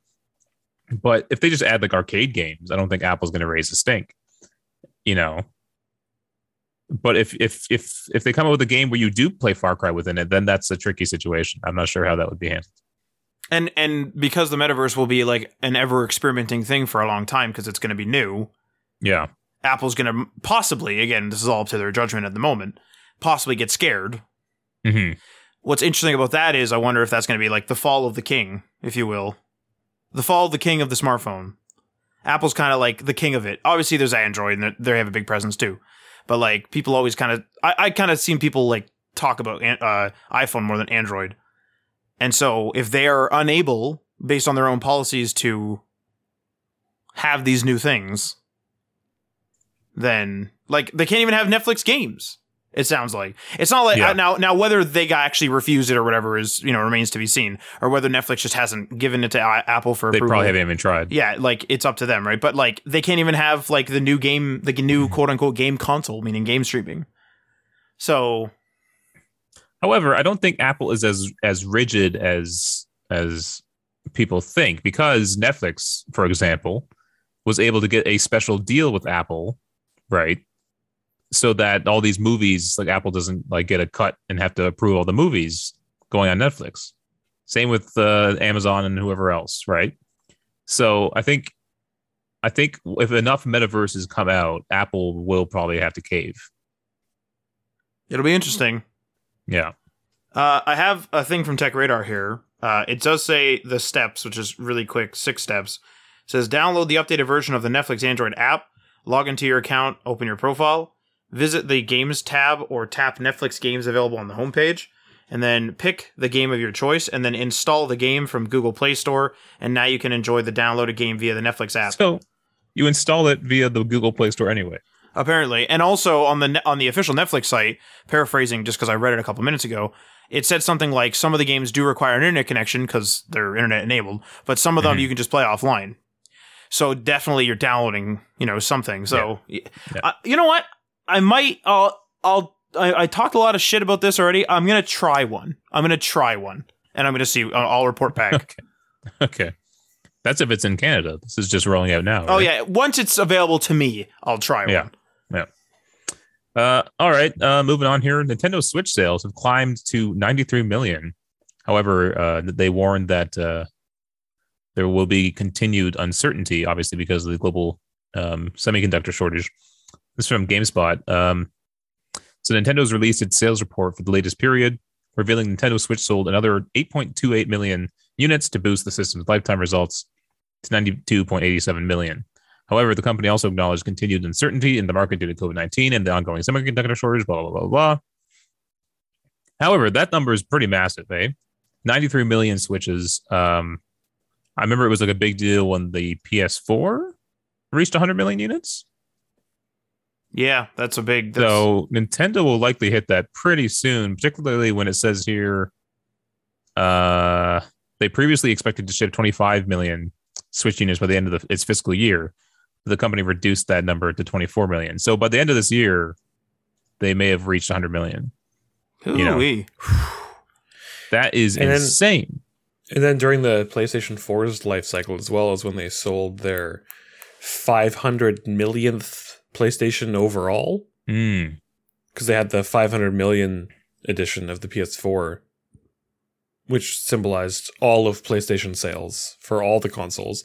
So to think that Nintendo is going to hit a fifth of that with just the Switch Yeah.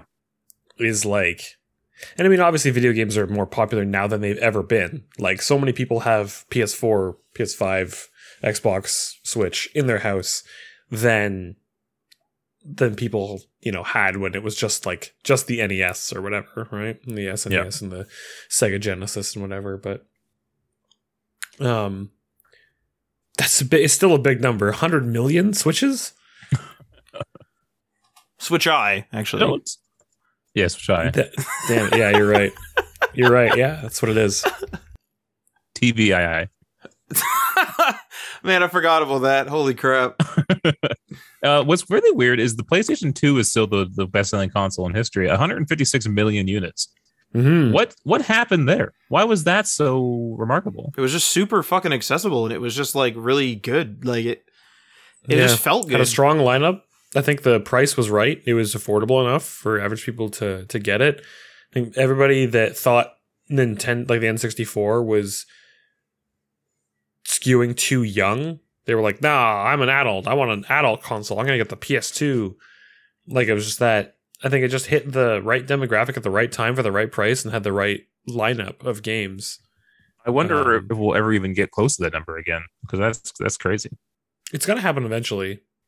There's got to be another point at which either video games are just so universally like played by everyone in some form factor or another that that that number will just be pretty standard. Like Mhm. things will always sell 150 million uh units. Or we'll just have another like breakout success like the PS2 like it'll just hit it'll be the right thing at the right time for the right price et cetera et cetera Uh, the PS, or sorry, the original PlayStation sold 103 million. still a lot The Wii sold 102 million. See, in my mind, the everybody has a Wii. Everybody in their damn aunt has a Wii, and it's, they still have it. It's still just We had a lot of Wii's. I got a Wii. I got a I- Wii in an official Nintendo Wii bag, a travel bag in the other room. like uh, people used the Wii well into like the 2010s to just use it as like a Netflix box. hmm When like Netflix first came out, people were using the Wii just to play Netflix off of. Uh, PlayStation 3 in fourth place with 85 million units. However, this does not include the Switch. This list. This is an outdated Mhm. list. Um, 84 million for Xbox 360. Kind of funny that that people consider 360 won that generation, but the PS3 ended up selling more in the long run. In the long run, yeah. Mhm. I was gonna say, I mean, Xbox had a good lead on it for a long time. I think they saturated the market. Like everyone who wanted the 360 got the 360. And then by the end of the, the generation, it's like that PS3 has some pretty damn good games on it. And then Mhm. they all went and picked up the PS3. the instant game collection was a no brainer for anyone that wanted like a shit ton of value. Yeah. It was a, that was a good move. It was really the only thing that Sony could have done, I think, by that point. It was just like, how do we make up the difference here? So we just have to give away a bunch of really good games. this is an old ass list. I don't have to update the numbers here. Well, Is that the Wikipedia list? No, it was E Bombs World. E-bomb. I got the Wikipedia E-Bombs one up now. Holy Yeah. Christ! I haven't friggin' heard of E Bombs World. Like, although I say this like every year, I swear, I'm like, I haven't heard of that in ten years, and someone will like reference it, and it's it's like, Yeah, "Ah, it's so- been ten years. So uh, Wikipedia has PS2 at 155. Then it has the DS, the family of DS handheld uh, consoles at Yeah, all of them. 154. so that's a bit, that's not a little unfair, I guess, combining them all. I mean, 150 million of those are all in Japan, though. It's five five Several million times their else in the population, yeah. Yeah.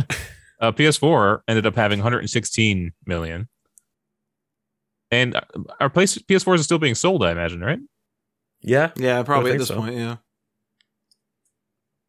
Uh, I original mean, Elden Ring's releasing on PS4, so Yeah. So this does have the Switch. The Switch is technically, if you want to include the DS and Game Boy and stuff, seventh place with 92 million. it's a lot of hardware. And at the very bottom of the list, the old Atari 7800, less few, fewer than a million uh, of those sold. Well, yeah, because they were like the equivalent of like nine hundred dollars when they when it came out. Like only the richest people were buying the Atari. Let's see, hang the on. time. The Telstar. This is, I think, the earliest gaming console, 1976, less than a million. Yeah, Uh, where's the you were a you were a real fucking nerd if you played video games in the seventies. like that's just like you were the you were getting bullied. You were wearing glasses. You were getting shoved in the into the lockers. Like if your your dad probably worked in like tech in some capacity. Like if you played video games in the seventies, it was so like not the cool thing, you know. And now everybody's playing. the marketing showed families capacity. playing it. There were family game consoles. Nah, it wasn't the reality though. Uh, I remember I did see this one thing. It wasn't so much a console as it was like a a film you put over your TV, Oh yeah, yeah. and the then you would you would yeah. play like within that kind of weird thing. Very Yep. strange. Yeah, like the light boxes, like the registering light boxes. Yeah. You know, looking looking at those old Atari games, it's like those are hardly games. Yeah. it's a bunch of They're- like colored lights on the screen, and that's it. And boop. I mean, when you think about it, that's what video games still are. It's just colored lights. no, on the but I know. But like like if you if you showed me an Atari game, I'm like, I don't know what this is, man. And like it's, It's always you old. can't you can't ever look at stuff like that in retrospective though. You have to compare it relative to the time, yeah, right? yeah. And like the fact that it was something on the screen that you could interact with was like the mind blowing part. Like Yeah. that was insane. Like you would have to go to like arcades weren't really a much of a thing in the 70s, I don't think, because more the 80s. So like the fact that you could um have a controller in your hand and hit buttons and move a stick, even if it was like one stick and two buttons. But the fact that it moved a, a block around your screen, like in real time, and you'd hit a button and then like another little block would shoot out of that block and hit another block and that block would explode. It's like, what? Or even probably just disappear, really, at that time. But just like Pong as well, like playing Pong in real time on your own home TV. It's the Mind-blowing. future. Uh, all right, let's let's get into some NFTs. All right, we'll all buy an NFT right now. Which one? I don't know. I don't know how they work. Okay. Which one? Yeah. great great pitch, amazing product, and for that reason, I'm out. Okay. uh, GTA and EA executives are big believers in NFTs. This is from GameSpot. So the head of uh, GTA parent company Take Two has shared his thoughts on two of the most buzzworthy topics in technology right now: the metaverse and NFTs. Uh, speaking to GI.biz, Strauss Zelnick said the metaverse is already here, with GTA Online being a good example of it. Well, he said he is a big believer in NFTs and how they could shake things up in the gaming world. EA's CEO Andrew Wilson also recently touched on the subject of NFTs. Uh, starting with uh, starting with the metaverse, Zelnick said he's skeptical skeptical about the metaverse as uh, if it's defined as everything we do in the world physically will become digital. Zelnick observed that the pandemic has led people more and more to, to digital worlds, and now they want to get back out and explore the real physical world. And that's why he doesn't buy into the metaverse as an all-encompassing Ready Player One like experience. Uh, so let's just talk about the metaverse for a bit. Um, we talked about it a little bit earlier. Um, it's a super new kind of. I don't even think they want to call them games. I remember in the uh, Apple v Epic trial, Epic was like hesitant to call Fortnite a game. They kind of wanted to call it a metaverse. It's an experience. It's a That's living world. Basically, what they're talking about. Yeah. Yeah. Um, It's a game. That's yeah. That's that's that's nonsense. it's yeah. It's a video yeah, that's game. nonsense.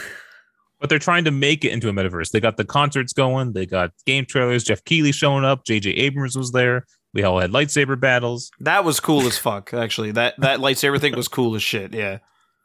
Uh, you got all these characters showing up. Ariana Grande was in there.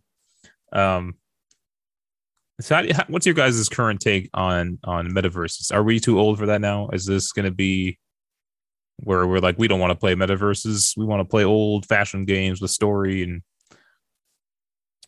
How do you guys feel about metaverse?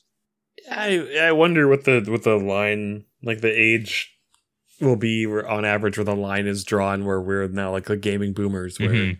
we we want it we like it the way we have it and that's how it's always gonna be like we don't need this newfangled blah, like whatever right uh, to like to its credit to be fair like you say what you will about Fortnite but the fact that they're trying to do stuff like that that's just different that's what I'm talking about when I talk about the old days with like Nintendo and Sega just like trying weird shit Yeah. and seeing what sticks. Big time. like like props props at them for just trying something different you know like sure it might seem kind of like oh you know i'm too boomer for that kind of thing but like at least they're trying you know? They're not just going with the formula sticking to what has worked for the last 10 15 years and just keep plucking away at that try to make the technology better and do new things in games but in the same way like yeah try different experiences. Try to present the the content in a different way. Try to have it interactive in a different way. Like yeah like it, it makes sense that this would be the next like progression and i mean it's it's really the the, the source of or like the, the central theme around a lot of like you know kind of retro sci-fi futurism uh you know um dystopian world where the real world's shit so everyone goes into the digital world to escape kind of thing. Like very very ready player one as i've already like compared but um i think it's going to be a really long time before it's that point where there is this also like because well i guess you could even argue in a sense we already have that point because of social media Mhm. where like everybody has their online self and then their real world self um and like even young, young, young kids have their like online equivalent. So you could argue that we're already in it, but to have that like basically real world equivalent of like being able to log into the internet with your like persona and go like the way that they presented browsing the internet in like like first season of Futurama, where they like plug themselves in and then it's like a digital version of themselves walking around like a virtual street where there's all these storefronts and going into chat rooms and playing games together and stuff like that. Like that point's probably a while away. Probably not as not as far away as I think it is, but we'll we'll probably get there in some capacity in the relatively new future. I don't know if I will ever fully subscribe to it though. Uh, give me a Star Wars or 1970s metaverse, and I am all in. I mean, there's always going to be that. You'll never uh, see me option, again. right? There's going to be no matter what niche possible thing you could think of, it's going to exist because it already does in some Yeah. capacity on the internet, right? Yeah. Like you could be a fan of like the most niche interest, and there will be a community of people there who have already set it up. Yeah. Mhm.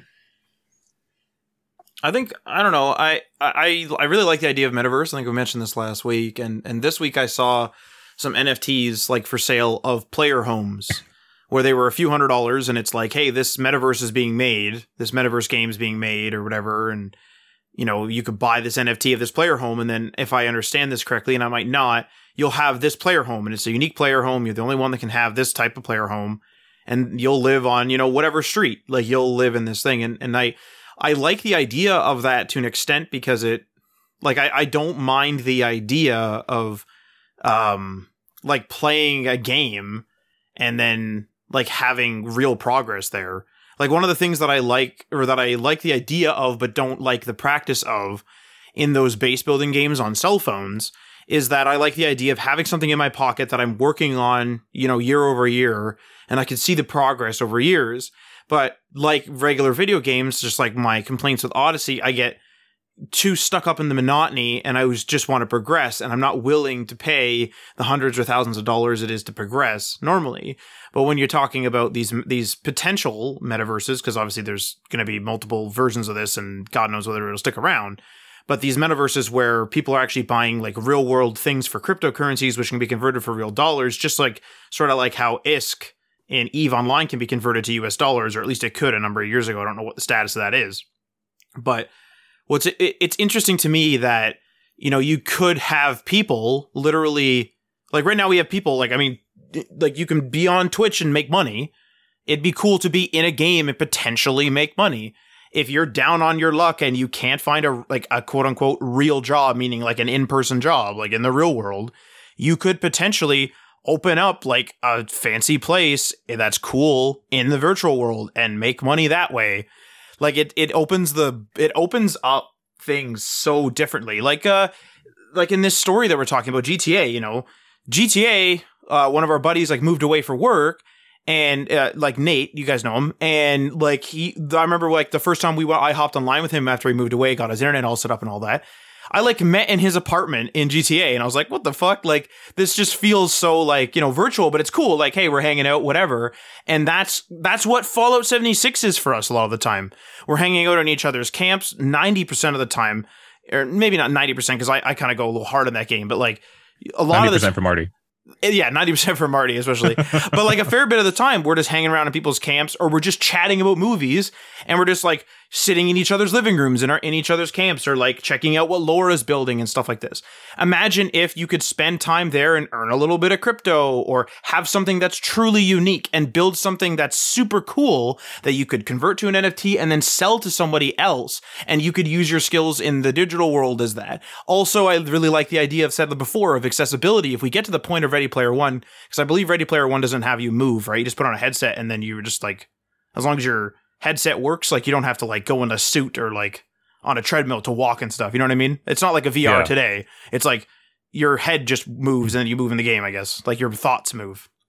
Um, like that's a huge step forward. Like if you can imagine like being like very old, the like the retirement home experience is going to be completely different. like really, it's going to be completely different. It's going to be like, oh well, like I'll just go to the metaverse and I'll I'll run my own shop. Fuck it. Like it'll be like in my opinion that's where things are going is because think about the amount of digital assets. If we don't even think about like forget crypto, forget all that stuff, right? We don't like get out of that zeitgeist. Think about the amount of digital assets that we have worked hundreds of hours for, getting platinum trophies, working toward hard achievements, trying to beat something, trying to get, trying to beat something to get a very special item to show off to our friends, trying to level that character up, trying to get that check mark, trying to, you know, all these, these hundreds of hours. Those are digital assets. And if we can actually assign a value to that stuff, like I think this stuff is, this stuff is, this is huge. It could it all collapse? Of course. Could it all be, you know, regulated to crap? Sure. Could it get banned? Absolutely. But in terms of like the precipice of like state, like beyond state of the art, like where things could go, like this is, this is like the cutting edge. And so companies got to start looking at this and I'm excited for it. Like I want to try this shit out because it, it's it, would be cool as hell to like try this out. And if COVID taught us anything, people are in Zoom calls all the damn time. Imagine just hanging out in each other's apartments. You have an you have your own like you can scan your own apartment in. Like if you all went to someone's house all the time to hang out, you somehow scan that house into this uh, metaverse, and now you can all just hang out in the same house. Like, who cares? It now this is assuming we all have you know perfect VR and this and that, so it's a number of years away. But it's still stuff that we have to look at today right? Because we have to look at it today in order to get it to work tomorrow. And I think that this is like a huge, this is the next thing, I think. And usually I'm not very excited about the next thing. Like when people are like, cloud computing, I was like, yeah, okay. Like it's just computing in a different space. Like, yes, it's cool, this and that. But I'm in college right now. It doesn't really apply to me. Like, I'm not going to be suddenly doing cloud computing myself. I'm not going to open up my own data center or something. But like, this is something that's like really cool. And I like, we can kind of watch it and be like a part of it. Like, we can buy NFTs today and stuff. So well, that that's my opinion on it. Let, us talk about NFTs too, because he also touched on NFTs, uh, which are non fungible tokens. No fungible or something. Yeah, I don't know the. Um, and what what Zelnick had to say about NFTs is, if you believe in collectible physical goods, I don't know why you wouldn't believe in collectible digital goods. And blockchain authorization is what an NFT really is. Is one way, not the only way, to authenticate the fact something is singular is rare. Yeah. So it's basically giving a a value to a digital good. Because right now you can make an infinite copy and there's no way to tell which one is the original, right? And everyone could just have essentially what is unidentifiably the original copy, right? This gives you like ownership over it, I guess, in some form. The way I think of this too, like the way I think of this in, in terms of like connecting it to the real world or, the, or how we game today, I should say, is you know how when you're playing an RPG, specifically let's say an MMO or a shared world one, so a multiplayer one, and it's sort of like if you get to the top of the mountain and you kill this big creature, you get this very unique item. There's one of a kind, but in reality, we all get up there. You know, we all spend 100 hours grinding to level up. We all get up there. We all kill the creature. We all get this ancient sword or something. With NFTs, if what it, what this like what these games really could be is everyone who goes up there gets a unique artifact. And when you have a player home, you can display that unique artifact. Now, here's the thing people will be like, yeah, but that's just like a JPEG or that's just like a picture, or that's just a 3D object because it's in this MMO, right? Who cares? Well, people spend hundreds of hours grinding the character to get up the mountain, to kill the guy, to get the thing, or they work together with friends. People care. People are investing their time. People are investing their money if it's a free to play game and they may be paid for more experience or more items or whatever. People will pay for this. So you get these really super, super, super unique items in your home.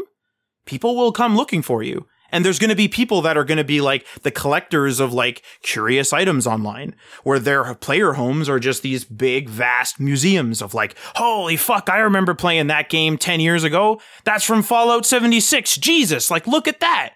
I'll buy that. Cause that, you know what I mean? Like, we're going to be so connected to digital, which we already are, but we're going to be so connected to digital in the future mm-hmm. that in my opinion, like it it does make sense to have digital collectibles. It feels a little bit weird. Like Ryan, like you and I had like discussed the other night that even on this podcast, we've you know we've had people switch flip flop and switch, or even just have the discussion in general of whether we should have physical games or digital. Now, most of us, for the most part, not all of us, but for the most part, we're we're digital or or or in between. You know, a little digital, a little bit not, whatever, right? And so, mm-hmm. like already we're we're we have digital assets and we could like not we we literally can't do this due to software and maybe some licenses but like theoretically we could if we're just done with GTA 5 if we're just done with a game you could quote unquote sell that right? If you were allowed to Yeah. license wise you could sell that. Now imagine if your game your uh, your asset was unique. There's going to be people that want those things and it's going to like people are just saying oh they're just jpegs. They're just this and they're just that.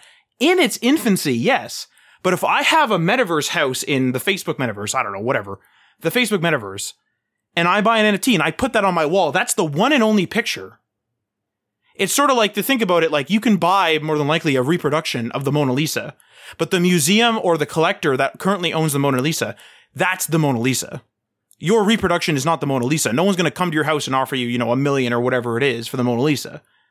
But to that collector, they're going to offer you that because there's proof in the tangible thing. They, they, you know, they can look at the paint and the frame or whatever it is, and they can confirm, yes, this is the Mona Lisa. The blockchain is that confirmation. It allows them to look at it and go, holy fuck, yeah, he does own this. Like, this is his. Can I buy this? So that's my thoughts. Yeah, I think I do think NFTs are something that games could definitely take advantage of. Um, and we're already seeing what three publishers now looking into this. Um, and there's probably more uh, that we don't even know about. Um, They'll, they'll, they'll take the fees, I'm probably. hoping Microsoft and and PlayStation are looking into this as well, and uh, Nintendo will get around to it in ten years. You know, Nintendo, Nintendo, it, it, it's hit and miss with them, right? Because people might take like Mario or whatever and like change the picture of him, and they won't like that. But at the same time, they will they'll love the fees that they'll get for selling it. Let's say because maybe Yeah. they'll, maybe they'll sell the NFTs on a centralized exchange specifically. Then Yeah. they control it, and then it goes in the blockchain or yada yada whatever. I'm new to this, and then like so they might it, with with Nintendo, it's kind of a double edged sword. It's like they don't want people to be messing around with their their licenses, so maybe they want to control it. But the more NFTs out there, the more they get paid potentially. Right. You know, but they could make the NFTs. They could supply the NFTs for Nintendo games. That's and a good just, just not have any any user generated NFTs. that's a good point. Yes. Yeah. So amiibos can now become digital NFTs. and you can have limited like limited ones too like people Yeah, sell nfts yeah. that are tickets to events it'd be just be like Mhm. hey we have a hundred i don't know meta knight nfts or whatever here you go Uh, all right, let's move on to our final game. Uh, Marvel's Avengers has failed to live up to expectations. um, this is a little sad. Uh, it's from GameSpot. Uh, so Square Enix's president has uh, commented on Marvel's Avengers, saying the game was not as successful as the company wanted it to be for a variety of reasons. Uh, that being said, the company said it will continue to develop games as a service titles, uh, though it will seemingly be more discerning in selecting the right studio for the right project. This was a bit weird because they, they chose Crystal Dynamics to make a games as a service. And as far as I know, Crystal Dynamics has never made a games as a service, uh, or at least hasn't made it since they've been making the Tomb Raider for quite a while, right? So why they chose them is is a bit curious, but uh, but I think this this kind of just shows you the, I guess the risk slash reward of games as a service because they're obviously a lot to develop they need constant updates, right? They need support after they get released. And that's all going to cost money. And if you have an Avengers type situation, it's like the only way to even try to get that game back on track is to spend more money on it, you know, and hope that people somehow come back to it. But Matt, you have thoughts on on Avengers, right? yeah this is uh we were talking about this the other night avengers is probably the weirdest game i've ever played um in that it like it misses the mark so hard and then doubled down on missing that mark with the Wakanda DLC that that's like that's that was the nail in the coffin in terms of earning the title most likely the weirdest game I've ever played. It it's one of these games where here's like five currencies which are actually different like crafting material in an Avengers game so it's like okay and then it's like here's a very confusing um, you know, string of missions in which for some reason Marty couldn't join us, then I couldn't join you, and then Marty couldn't change change heroes. So there's like limitations on the missions sometimes, but not always, that aren't super clear.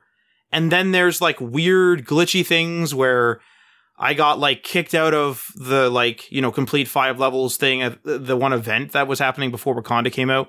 I got like kicked out of that and I was able to continue the one time, but then I got kicked out again and it didn't let me continue. So then I tried it again, got to like the second or third of, fi- of five, got kicked out again, and then it didn't let me continue, maybe restart again. So it's like, is this a bug?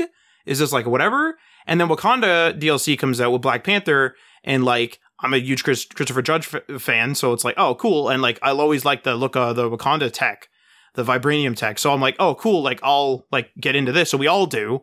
And then a significant portion of the campaign is not multiplayer for some reason in an Avengers game.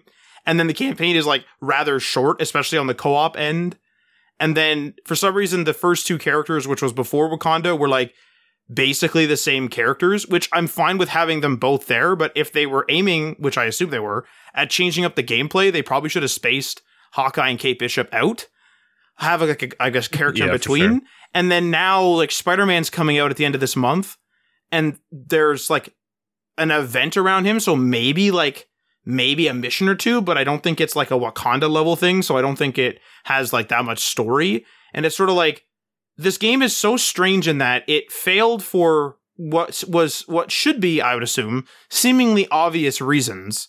Whose ever fault it is, I don't know. Whether it's the corporate thing, too many hands in the in the pot or whatever, I don't know. And then it just like doubled down with the Wakanda stuff where it's like, let's add corrupted vibranium. It's like, hang on. I don't know if people liked having, you know, five or six crafting materials in the first place, and now we're after another one. Like, what's going on here? Yeah. I just, I just looked up Avengers and microtransactions on Google. I found three articles in a row. First one, June 10th, 2019, from Game Revolution. Marvel's Avengers won't have loot boxes or microtransactions. Next article, June 14th, 2019, from Keen Gamer. Marvel's Avengers will have microtransactions, but they won't affect gameplay. And then October 8th of 2021, Forbes.com, Marvel's Avengers is now selling pay to win items after saying they wouldn't. oh man. oh man. Which they're now I was gonna removing. Say, yeah, I was gonna say, remember when they said they wouldn't uh, do microtransactions and then they did? And then they fucking did immediately. Yeah. yeah, that's like if there was if there was a dartboard on the wall in their office that was like all of the things not to do with their game to make it really bad in the public eye and for the game success and stuff like that. And they just started throwing darts randomly at the wall. they somehow managed to miss the wall entirely and only hit every wedge on that dartboard. It's it's mind boggling, actually. Um, And you know what the worst part about it is? Is that people didn't really get that upset over it. I think like for the most part people were just like, yeah, okay, and they stopped playing the game. Or like they kept playing the game and they just paid anyway. And it's like you're just showing that these companies don't have to have any integrity at all and they'll still make bank. Well, it's hard to say whether they made money or not. I imagine this game Yeah. was pretty pricey. I'm sure that, that after all is said and done, this game was just after everything a complete failure, like financially and just like for the shareholders and for the people that worked on it, for like the goals they might have had in mind or like what lofty ambitions they may have had, hoping that maybe this would like turn into a thing that'll have sequels and stuff like that. That's not happening. This was a massive failure. Um, the the fan base is pissed off over it. You know, I'm sure like no nobody's happy. It was a lose lose situation all around for this game. Yeah. this is what's great is is that like I'm surprised that of some of the updates that they must have pitched and then got approved. Like again, it could just be too many cooks in the kitchen, and and so like it's just chaos, and they're like, "Fuck it, just put out what you what you did before, but for Wakanda, you know, in the setting of Wakanda, just do the same shit." Um, Yeah. But like, they're like, come on, like fucking Avengers running around looking for polychrons and fucking nanites and schematics or whatever the fuck they are, or shards or whatever, and it's like, what the hell's going on here? Like the the corrupted vibranium is fine, but not added to the like five or six other things. Fucking You know, polychrons.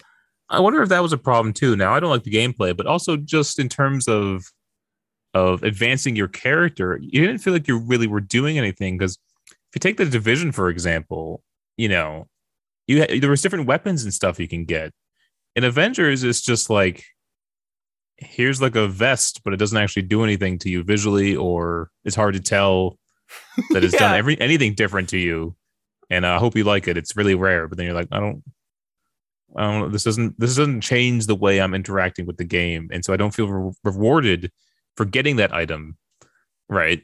And you just feel like you're mindlessly just beating robots, you know. I feel like I feel like we talked about this game a lot, but and I've said it before, but I'll say it again. Like, I the thing I find most impressive about this game is that they took like the one thing that universally, pretty well everyone can agree is just fun, is a video game about superheroes, and made it not that. yeah. Oh man. Ultimate Alliance 3, like I hear I mean mostly from Marty though, not not from like the press, but I hear, you know, that Marty always says like we should have just did Ultimate Alliance 3. Like we could instead of us spending the same amount of money on on Avengers, we should have just did uh, Ultimate Alliance and there's some bullshit levels cuz he watched a series of videos. He's like there's some bullshit levels where it's just like, you know, stupidly hard or something, but the game is fun and there's like cool comic characters and there's a huge slew of people you can play as and you know there were Isn't that a updates. Switch exclusive? That's a Switch exclusive, yeah. Yeah. So weird. I remember playing the, the second one on like a demo disc with my Xbox 360. Oh yeah.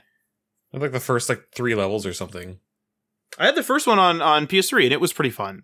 And like I could definitely I, I got bored because I wasn't playing it with anyone. Um but like I could definitely see especially with the iterations on that, I could definitely see that game being super fun because like you could choose whoever the fuck you want. You could like not maybe not literally everyone because I know there's a lot of Marvel characters, but more than what I could recognize. Like everyone that I would recognize in the Marvel universe was in there, plus some.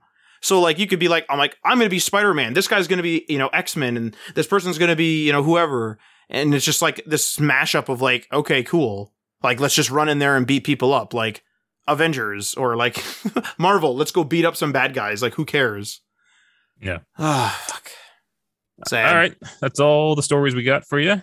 Uh, best of luck to Avengers. Um, and uh, Tim, you're on the Twitch. Uh, yeah, I was, I was gonna you. say why why do we keep ending these episodes on such like a negative note? The last three have just been sad. I'll I'll try to yeah I'll try to switch up the I'll end on a happy story next week. to end on uh, something a little more uplifting. But you know what is uplifting is twitch.tv slash the sidetrack where we play uh, yeah. lots of fun games and have a good time. How's that for a for a yee. segue for you? All right, and And uh, we also on Wednesday nights as well. Yeah, uh, I guess we'll be doing more Back 4 Blood. We're trying to get through Right. it on I mean, I'm- second difficulty, I think, right? Yeah, yeah, I'm having fun with it. So twitch.tv slash Day One Patch Media Wednesdays at eight thirty Eastern in the PM. And that game is fucking hard on the second difficulty, so get ready to watch us die a whole bunch. Yeah. It feels fair though, you know, with what we got. It feels fair. We'll see you guys next time. Peace.